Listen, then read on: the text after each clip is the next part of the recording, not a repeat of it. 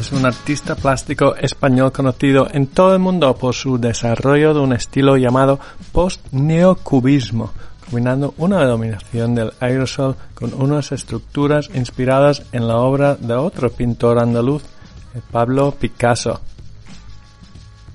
Con raíces y una experiencia amplia del graffiti, el artista fue escogido para colaborar con Montana Colors en 2013 con un diseño de una lata Limited Edition. 500 unidades fueron producidas, envuelto en un diseño reconocible de sus retratos surrealistas y fotorrealistas típicos de la época de su trayectoria. Celebró una exposición en la Montana Gallery Barcelona en la primavera de este año 2021 con un título WIP, en que mostró unas de sus mayores éxitos en formato cuadro y escultura. Para este capítulo de Limited Editions Podcast pudimos hablar con el artista en persona el día después del finissage de la exposición para hablar de su diseño de la lata de edición limitada, la obra que eligió mostrar en la galería y su próximo proyecto, una exposición en grupo en su ciudad natal de Linares, en Andalucía, España. Yo soy Diagonal Mark y este es el Limited Editions Podcast con Belin. Muchas gracias por hacer este tiempo mientras estamos recogiendo un poco. Es un placer recibirte aquí en Barcelona, en la Montana Gallery. Muchas gracias. ¿Qué tal estás? Muy bien, de verdad, muy bien. Muchas gracias. ¿Qué tal ha ido el mes? Pues bien, mucho trabajo y mucho lío y mucha reorganización, pero bien, como siempre, liado de un lado para otro. Ahora estamos saliendo del estado de alarma en España. ¿Te da algo de esperanza para esta temporada que viene? Normalmente hay muchos eventos y eso. Sí, esperanza sí tengo. Espero ya que, yo creo que para el verano y para después del verano la cosa ya estará funcionando mejor y habrá más libertad. Pero espero que también podamos salir de España a otros países y no tengamos problemas para entrar y para poder seguir trabajando en otras ciudades, porque tengo trabajo que hacer en Estados Unidos y quiero ir y no tener problemas para entrar. ¿Es lo que más has echado de menos, el viajar? No, yo creo que no es lo que me ha echado de menos, ¿eh? Realmente cuando he estado trabajando durante la pandemia, pues no he echado de menos nada, ¿eh? Solo el que me digas que no puedo salir de mi ciudad o porque quiera ir yo a, no sé, salir a la sierra o algo, ¿no? A la montaña. Y esos son los únicos problemas que he tenido, porque por lo demás he estado trabajando en mi estudio mucho y en la empresa y he estado bien. Y también necesitaba estar un poco más tranquilo en cuanto a los viajes, porque durante los últimos años había viajado mucho durante todos los años, mucho. Entonces, como ha sido un parón de viajar, pero también he podido desarrollar cosas nuevas en la pintura y en la escultura.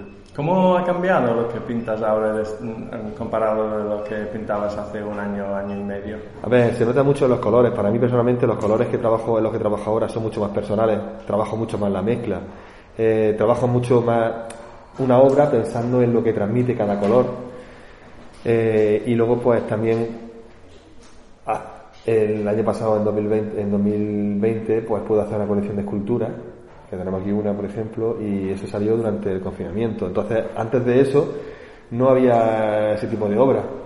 Entonces, pues realmente, a ver, el cambio ha sido el color, la forma, y bueno, una evolución en la pincelada también. O sea, realmente yo no he parado de evolucionar y de trabajar aunque estuviéramos limitados. ¿Pasaste más tiempo enfrente de la pantalla? Yo creo que no.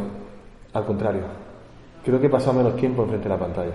Creo que me he dedicado más, he estado más dibujando y he estado más experimentando, y la pantalla solamente para ver Netflix por las noches. ¿Alguna serie destacada que te ha inspirado o es simplemente para desconectar? Yo busco series que me desconecten, y hay una serie que estoy viendo ahora española que se llama Estoy muerto, ¿qué se llama?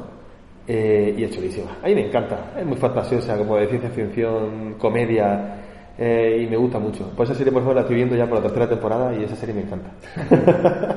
Pues el tema de esta entrevista trata de hablar con artistas que han colaborado haciendo diseños para las Limited Edition, las latas de ediciones limitadas que hacemos cada X con artistas que son, decidimos entre todos el equipo de comunicación y marketing de Montana. Entonces, en 2013 tú pudiste colaborar y bueno, hiciste uno de los diseños que va entre lo cómico y el dibujo y el fotorealismo, ¿no? ¿Qué hay detrás de este diseño? ¿Quién es y qué está haciendo en el dibujo? Vale, pues este diseño, que lo pinté en México, en un centro cultural, pues lo que era como yo en caricatura. Era como un español en México. Un español montano, un caballito de madera, con una espada de madera, con en vez de un sombrero, un exprimidor de naranja para hacer zumo. Y todo era muy cómico. Era como algo de humor. Y nada, pues esa parte realista que son pues, mis rasgos, ¿no? Mis ojos, mi nariz, mi boca, pero siempre dentro de una forma de más caricatura, más dibujo. Y eso es lo que hay detrás de todo eso. Me gustó mucho poder hacerlo en el bote de spray porque era algo para mí muy, en ese momento, que era de las cosas que más me estaban gustando, que estaba trabajando. Aparte, como lo había hecho en México y tengo familia en México, ¿no? Y mi esposa es de México, tengo allí mis suegros, sobrinos. Y entonces, pues, era como esa mezcla, ¿no? Cultural que yo quería transmitir en un bote. Porque al igual que mi pintura, pues, hay mucha mezcla cultural de todos los sitios que he visitado, la gente que he conocido. Entonces, en ese bote era ese momento. ¿Fue difícil elegir el color? No, porque mi color favorito es verde. Y en ese momento estaba trabajando la colección de Superhéroe en Crisis. Entonces, todos los superhéroes, pues dije, mira, pues hago el juego. Mi color favorito es el verde y está el verde Krypton. Y como la Kryptonita es el problema que tiene Superman, ¿no? Porque pierde todos los poderes. Pues entonces era como un juego de superhéroes y de mi color favorito. Si podrías tener cualquier superpoder, ¿qué sería? Pues yo sé, volar. ¿Y eso? Porque podría pintar donde quisiera. Imagínate, no necesitas andamio ni escalera. Y ahora voy aquí a un edificio de Barcelona y me pego un vuelo y me hago una pieza encima en la parte más alta. Creo que volar sería lo más chulo, sería más libre. ¿Tú crees que el arte debe tener este formato de edición limitada siempre? O sea, ¿algo es más especial si tiene edición limitada o es más especial si todo el mundo puede tener acceso a ello? A ver, yo creo que es un punto. O sea, yo pienso también que todo el mundo puede tener acceso a ello ya por las redes sociales, poder ver una obra e incluso imprimírsela en su casa y ponerla. Porque hay gente que tiene obras mías en otras partes del mundo que no pueden comprar, pero ellos lo imprimen y lo ponen enmarcando en su casa y me parece fenomenal. Pero también está chulo el detalle de que sea una edición limitada. Es como una pieza única, ¿no? Una pieza única tiene ese valor, esa cosa que sabes que no hay otra como ella. Y la edición limitada también me gusta porque dice, bueno, pues es que están estas piezas y ya nadie va a poder traer ninguna más. Pero no es como seleccionar a las personas que tienen que tener la obra o el bote, sino creo que también está bonito, ¿no? Como que si no valoramos. Por ejemplo, tú imagínate que dices, hay que tener, por ejemplo, en mi provincia, ¿no? En Jaén, todos son olivos. Y claro, hay olivos para todos, ¿no? Hay tanto olivos que está lleno de aceitunas y hay olivos en los que hay muchísimos olivos. Pero ¿qué pasa? Que al cultivar tanto olivos hay otra vegetación, otra fauna y otra flora que ya no existen. O sea, hay unos animales que ya no existen porque no pueden vivir en ese medio. Vivían en el que tenían antes, en la encina, en otro tipo de vegetación. Y ahora, al no tener esa vegetación y solo ser un olivar, al haber tanto, pues al final no se está valorando lo que realmente había detrás también, que era vida de otros animales y vida de otros árboles, de otra vegetación.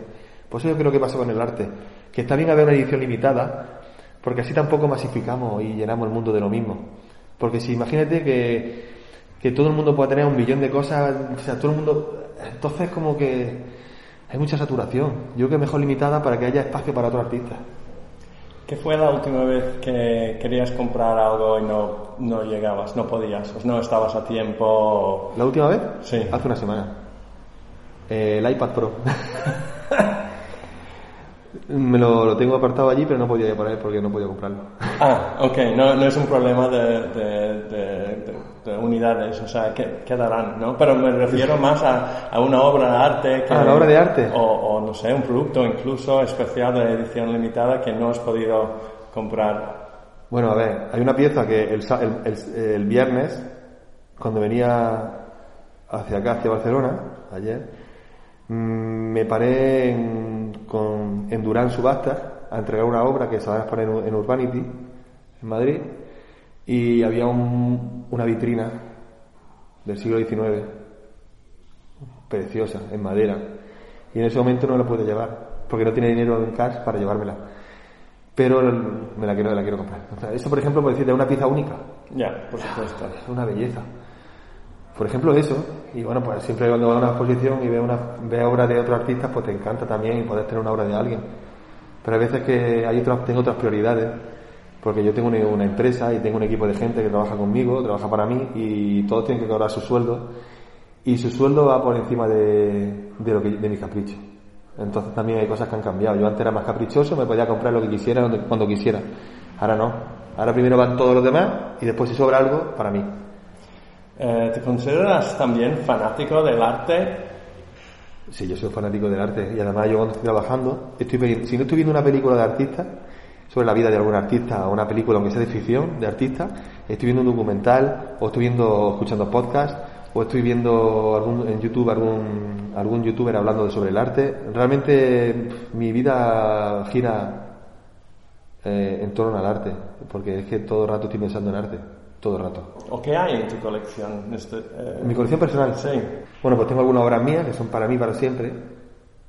Y tengo obras de otros artistas, de otros amigos, ¿no? Tengo amigos que tengo obras de colección de gente de todo el mundo. Tengo obras de Malakai, un print de Dai, obra original también de Brazo de Hierro de Girona. Es que tengo mucha obra. Tengo obra de Miguel Serov, que es amigo mío de la provincia, de Javi Aldaria, de Muffin.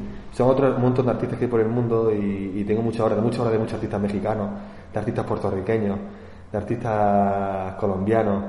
No sé, que ahora mismo ni caigo, que tengo tanto, porque todo en mi estudio, lo que es la parte de atrás, yo tengo mi estudio, mi pared para trabajar, o sea, tengo mi espacio, pero todo lo que está a mi espalda, toda la pared, la pared que es larguísima, está lleno de obras de amigos, tanto de obra gráfica como de obra original, y tanto fotografía. Entonces, pues realmente es que hay mucha gente que a veces ni me acuerdo de los nombres, ¿sabes? Es como que son tantas cosas que ya se me va la cabeza, pero... Y luego obra mía, que tengo un cuadro de mi padre, que hice en el 2004, que me encantó, y ese no está en venta. Es un cuadro, es una época, es un momento que es súper importante. Y algunos más de mi padre también que está en venta. Tengo obra de mi padre que me gustan mucho, las tengo ahí como... O de mi hija, de mi hijo, tengo cosas para mí, para siempre. ¿Conservas alguna lata de las tuyas de 2013? Sí, claro, la tengo allí colocada en la estantería, por supuesto. ¿Y alguna lata más tienes de Montana Limited Edition? Sí, tengo otra del Beto y de alguien más que no me acuerdo ahora mismo, tío.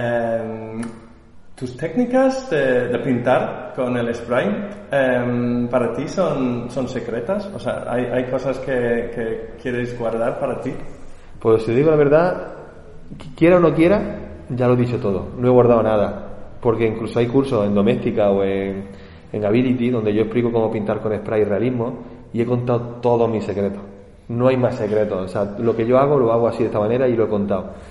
Y se ve que hay mucha gente ahora que pinta muy parecido a lo que yo pintaba antes, porque al final la técnica la van viendo cómo pinto, y van buscando los colores.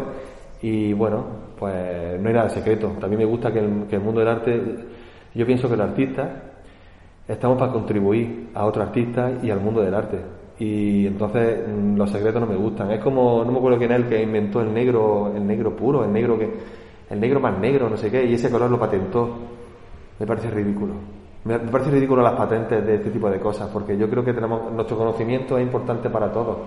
Y entonces, pues si yo tengo algo y yo lo puedo dar a los demás o contribuir enseñando, yo no tengo ningún problema. Yo pienso que lo que estamos en este mundo, los artistas estamos en este mundo para desarrollar el mundo del arte, para continuarlo como lo hicieron nuestros antepasados. Entonces, pues a mí me gusta siempre pues decir, así pinto yo y esto es lo que hago. ¿Hardcore o 94? Depende. Buah. Me dice una cosa difícil. Pinto más con 94, ¿vale? Entonces si tengo que decir 94 porque pinto más. Aparte yo hice la carta de colores, que mayoritariamente la carta de colores. Entonces pues 94. Pero hardcore me gusta mucho porque la presión que me da para hacer los trazos, ¡guau! Me flipa. Esa limpieza me flipa. ¿Un cap o un difusor que te gusta más que otro? Astrofat. La mejor cápsula de la historia. Hombre, para pintar los murales grandes, para degradar, para crear texturas, para hacer detalles pequeños. Por el astrofallo puedo hacer detalles que sean para los brillitos de los ojos, para todo eso, para la piel. Yo meto... Hay un mural que hice en Carolina del Norte, en Greensboro, que pintaba Wonder Woman hace unos años, hace 3 años creo que fue, y toda la pieza, toda la figura, todo lo hice con astrofallo. Y hay millones de capas de colores, hay miles de veladuras para crear una textura diferente, porque fue un reto que dije, voy a pintar solo con astrofaz.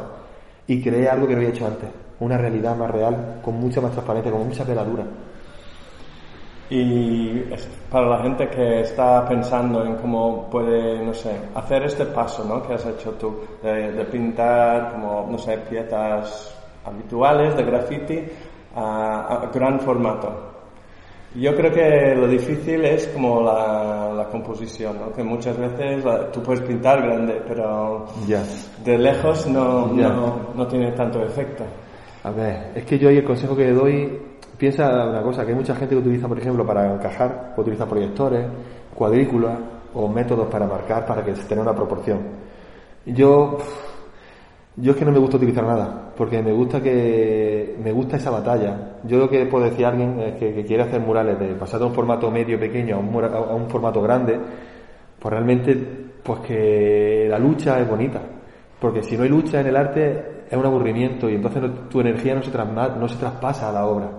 A mí me gusta esa batalla de encontrarme un edificio gigante y decir, ¡guau!, como en Lleida que estuve hace poco, y decir, bueno, ahora tengo que dejar eso, ¿por dónde empiezo? Y esa batalla contra el soporte en blanco y en gigante, bueno, tanto en pequeño como en grande, esa batalla es magnífica, porque al final toda esa energía que tú le estás transmitiendo a la pared, se queda ahí con la pared. Entonces tú te vas a otra ciudad, pero la energía está ahí. Y entonces para mí el arte es muy espiritual, es muy enérgico, o sea, hay muchas cosas detrás que no solamente es lo que estás viendo tú, sino lo que te estoy dejando yo, que para mí creo que eso es muy importante. Antes comentaste que trabajas en equipo, pero sueles pintar las paredes solo, ¿no? Sí, porque para mí la pintura es la base. Y yo no puedo firmar un cuadro o un mural si no lo he hecho yo solo. Porque si lo hago con más gente, pues tengo que poner el nombre de todo el mundo. No me parece justo poner solamente mi nombre si hay gente detrás. Entonces, yo tengo un equipo de gente, yo tengo una empresa que se llama Rampa. Y tengo pues al que documenta la obra fotográficamente, los vídeos para catalogar la obra y archivarla, tengo al que trabaja en la logística para enviar pedidos a todo el mundo, para diseñador, tengo a otra persona que organiza todo el equipo, tengo también a Karina, que es mi mujer también, ella y es mi socia y es la que lleva también a todo el equipo. Entonces ellos lo que hacen es que yo pueda trabajar y pintar, yo me pueda dedicar a pintar, porque yo si pinto un cuadro quiero que ponga Belin, si lo he hecho yo, y ellos están detrás mía y son los que me ayudan a que yo pueda pues tener mejor imagen, y las redes sociales puedo utilizarlas para que yo no tenga que estar tampoco mucho tiempo con las redes sociales, sino que las hagan ellos desde mis redes, y eso es lo que hacen. Rampa tiene un espacio físico, ¿no? Como una galería, trabajáis con otros artistas. Uh-huh. ¿Quieres hablar un poco más de lo que hacéis? Vale, pues Rampa empezó siendo el equipo Belin, era un equipo que tenía yo conmigo, que trabajaban para lo que te he contado, y al final pues le pusimos el nombre de Rampa. Es un espacio de 600 metros cuadrados, en la parte física, son 600 metros cuadrados, contamos con nuestro furgón de transporte, de obras de arte, y tenemos la zona de oficina, la zona de exposición. Yo más que galería le diría un espacio expositivo, porque no somos galeristas ninguno, con lo cual tenemos un espacio expositivo, y luego tenemos de 200 metros cuadrados, o sea que está guay el espacio, y luego tenemos una cancha de baloncesto también, otros 150 metros cuadrados, en la parte de almacén, en la parte de fotografía, hay de todo, hay un sitio guapísimo, la verdad, lleno de arte por dentro. Y ese equipo lo que hace es, esta empresa lo que hace es pues trabajar ahora mismo empezar con un artista, ayudándole a que ellos puedan dedicarse a pintar igual que yo, y facilitarle la conexión con galeristas, con clientes, con coleccionistas, para que el artista pinte, desarrolle su trabajo, su carrera artística, y Rampa se enfrente a eso, ¿no? A resolver problemas para el artista, para que pueda fluir. ¿Quiénes son los artistas que actualmente hay involucrados? Por ahí estamos trabajando con Miguel Serov, de la Nava de Tolosa de Jaén, con Murphy de Linares, y en Madrid, Javier Aldaria, que es de Baeza. Estamos también trabajando ahora con Pulp Anto, un chaval de Rus que es increíble lo que hace con bolígrafo. También estamos haciendo cosas con Emilio Maldonado, que es un artistazo increíble. Y bueno, ahora por ejemplo tenemos una exposición en breve, este mes, en mayo, donde van a exponer, no sé, por ejemplo, Pichiabo, Mr. Piro, mucha gente, Suso 33, Beto, van a exponer mucha gente, va a haber 40 artistas exponiendo en el espacio en obras de pequeño formato.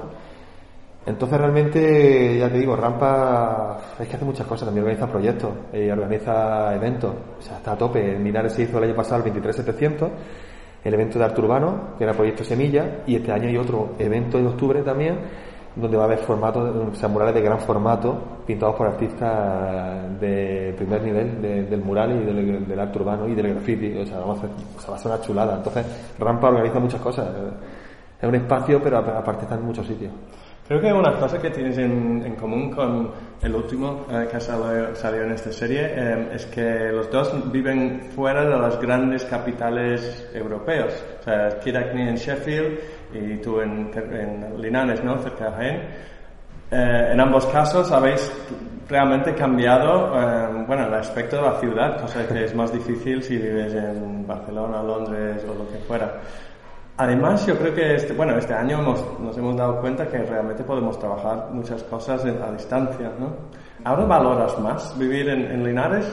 ¿O este año has visto las ventajas más claras? Sí, por supuesto, yo he visto las ventajas muy claras este año. Como yo vivo allí, es difícil vivir en otra parte del mundo, porque tengo el espacio y el tiempo para poder hacer lo que yo quiera y para poder hacer muchas cosas al día.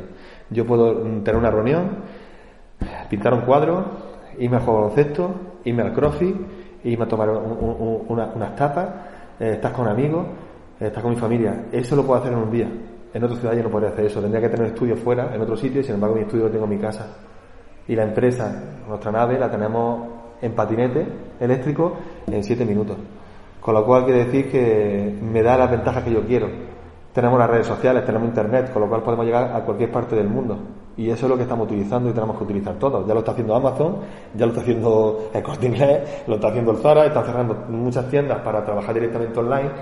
Y bueno, pues nosotros trabajamos actualmente mucho así, y así puedo permitirme vivir en Linares, que realmente es donde quiero estar. Estoy muy a gusto, tranquilo, y puedo desarrollar mi carrera como yo quiero. Y cuando tenga que viajar, pues viajo, me muevo, vuelvo otra vez, pero ahí tengo el tiempo y la tranquilidad para poder seguir fluyendo. Vuestra presencia online, de Rampa a tu propia web, son impecables. O sea, te ha dado tiempo este año de pulir estas cosas. O sea, sí. Ahora son más importantes que nunca. Sí, este año, como efectivamente hemos estado trabajando más en esto, en la imagen, en cuidarlo todo mejor, y seguimos cambiando cosas y seguimos trabajando, porque esto no se queda ahí. Pero sí hemos tenido tiempo para centrarnos en eso. Ya te dije que como antes era viajar tanto, no había manera de centrarme. Ahora ya sí, ahora ya aunque yo viaje, eso va a seguir mejorándose, porque yo, aunque esté en China o esté aquí o esté en Nueva York, pues no va a haber ningún problema, porque el equipo de Rampa va a estar trabajando para que esto no decaiga y siga siempre cuidando mucho la imagen y la estética de mi trabajo, del trabajo de otro artista y del arte urbano y del arte en general. ¿Hasta qué punto tú crees que deberíamos obedecer a las redes, al algoritmo, a los me gustas? Paso. No me interesa los me gustas ni me interesa nada. Yo, esta es mi obra y esto es lo que hago, esto lo muestro, es como mi diario personal. Realmente creo que para mí las redes son eso, son como un diario, porque cuando las personas que hacemos algo creo que diferente, o no voy a decir eso porque parece como que soy el mejor, no. Sino las personas que estamos haciendo cosas diariamente, en general en el mundo, pues quizás otros pueden aprender de ello. Entonces, pues si yo puedo mostrarlo, genial. Pero no me importa los me gusta, que le guste o no le guste, o el like, porque realmente es como te digo, yo la verificación de Instagram, yo la he pedido varias veces la verificación.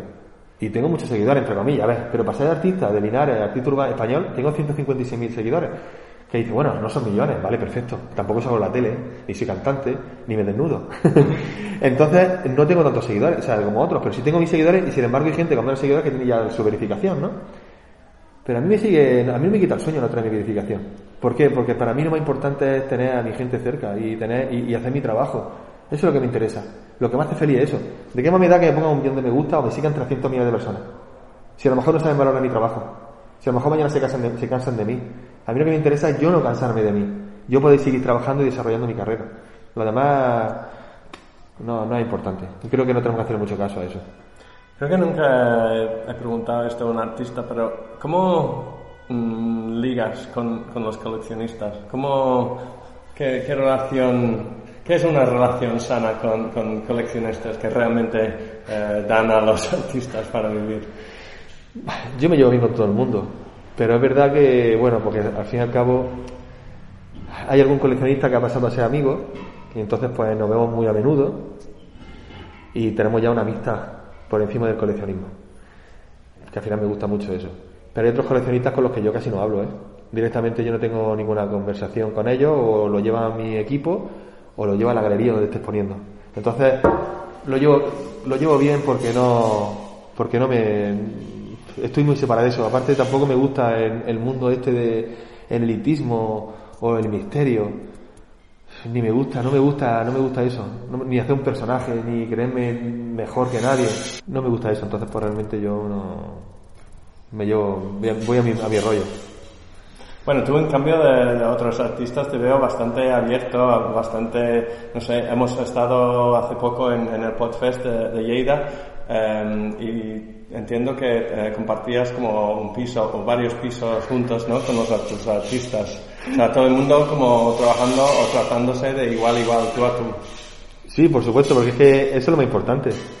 Yo en Lleida efectivamente teníamos un piso que estábamos Karina y Álvaro, el que documenta toda la obra y hace el proceso del vídeo, el equipo Rampa, y estábamos en el apartamento, pero nos juntábamos con todos los artistas en el mismo piso nuestro todas las noches y luego comemos juntos y era genial, porque claro, es que a mí me gusta el tú a tú. A mí no me gusta estar porque yo lleve más años pintando que otro, tenga más seguidores de Instagram, créeme que soy mejor, porque no lo soy. Soy uno más, y lo que me gusta es compartir, aprender, transmitir y recibir también por la experiencia de otro artista y la risa. A mí es que lo que me gusta es reírme. Me gusta estar con la gente para pasármelo bien. Y entonces a mí eso es lo que más me gusta. Por eso también me gusta mucho vivir en Linares, porque tengo esa cercanía de que vas por la calle hasta luego, Belin, o que tengo un problema, ay, se me olvida la cartera, no pasa nada, luego me paga otro día, o Belin, toma esto, prueba esto, a ver si te gusta. O sea, ese colegueo que tengo yo, esa cercanía que tengo yo en mi ciudad, eso es lo que más me inspira. Y cuando viene gente, siempre invito a la gente, vente a mi ciudad, vente a Linares. Pues la gente se lo pasa genial, porque es que esa es la vida, tío. La vida es compartir y disfrutar, tío. Ya está. Y ya tengo bastante con el trabajo, con mi obra, en el que ya mi energía está ahí como súper saturada de tanto intentar hacer cosas mejores, que luego me gusta estar fuera de mi trabajo, me gusta estar riéndome y pasándome bien. Pues en tu obra yo creo que no cabe duda que, no sé, dan para reírse, ¿no? Hay mucho buen humor, o esta es la sensación que tengo. Pero el artista que hablas mucho de que es la inspiración, Picasso, hasta él hizo su Guernica y eso. Uh-huh. Quería preguntarte si tratas de temas más oscuros, más serios en el arte, detrás de las sonrisas. De todo esto, mira, yo creo que aquí todos los cuadros que hay son tristes. Porque yo por fuera me río mucho, pero por dentro no soy tan feliz, ¿no? Aquí tenemos esta obra que es de la colección Superhéroe en Crisis. El tío está así porque le acaban de echar del trabajo. Él tiene una máscara en la piel, pero le han echado el trabajo y está rayado y no sabe que es un superhéroe. El día que sepa que es un superhéroe se levantará y creará su propia empresa. Tenemos esta mujer que está triste porque está con una flor ahí como si fuera jovencita, pero ya tiene unos 50 años y ella quiere ser una niña de 20 y está mirándose el espejo con su pintalabios. O tenemos al coyote, que por ejemplo está triste porque no consigue alcanzar el correcamino. O tenemos allí a Miki, que está rayado porque le pide el confinamiento y no puede ver a su novia Mini, y le da el reflejo del coronavirus y él está casi está a punto de que se le caiga la lágrima porque no puede ver a su novia. O tenemos a Niña Llora porque su paloma está herida. Eso fue de cuando hace unos años aquí hubo un atentado que pasó un furgón por la Rambla y pilló a gente. Pues esa aspiración de ese día, que yo iba a venir a Barcelona, pero me quedé en Madrid en vez de venir aquí, lo vi por la noticia y lo dibujé en un papel y hice esa obra. Entonces todo Kennedy está con su altavoz en la mano pero está muerto, ¿sabes? Era verdadero o falso. Aquí hay mucho detrás de mí, hay una cosa muy seria. O aquel hombre, por ejemplo, que se llama de la colección Eterna Juventud, es un hombre de 60 años pues que quiere ser un niño. Entonces aquí yo creo que así soy yo. He interpretado, bueno, he hecho una lectura bastante diferente de lo que me acabas de explicar. Aunque los colores son vivos y eso sí es cierto, o sea, lo que es también fácil de ver que hay otras capas, ¿no?, de significados detrás. Sí, es como que intento ocultar la tristeza con colores. Entonces, has hablado de un evento que tenemos a la vista, ¿no? ¿Cuándo será? Entonces, ¿tiene nombre la exposición? El de Linares, la exposición colectiva que tenemos, se llama Oh My God, OMG. Oh My God, se llama la exposición colectiva. Vale, ok. Sí, sí. ¿Tienes fechas? El 22, se inaugura el 22 de mayo. Ah, ok, ya. Vale, a ver si podemos sacar esta antes, seguramente que sí. Sí, es genial. Y vale, aparte de la exposición, ¿qué no podemos perder en tu zona cuando venimos a visitar? ¿A Linares? Sí. Cuando vengáis a Linares, no podéis perder el disfrutar de la gastronomía. Las tapas, allí son gratis las tapas, no, allí te ponen tu cerveza o te ven tu mosto, te ven tu vino y tu tapa va gratis acompañándolo. Eso es la calidad para comer muy bien y de calidad, no te puedes perder por pasear por afuera de Linares, ver las minas, el origen de Linares.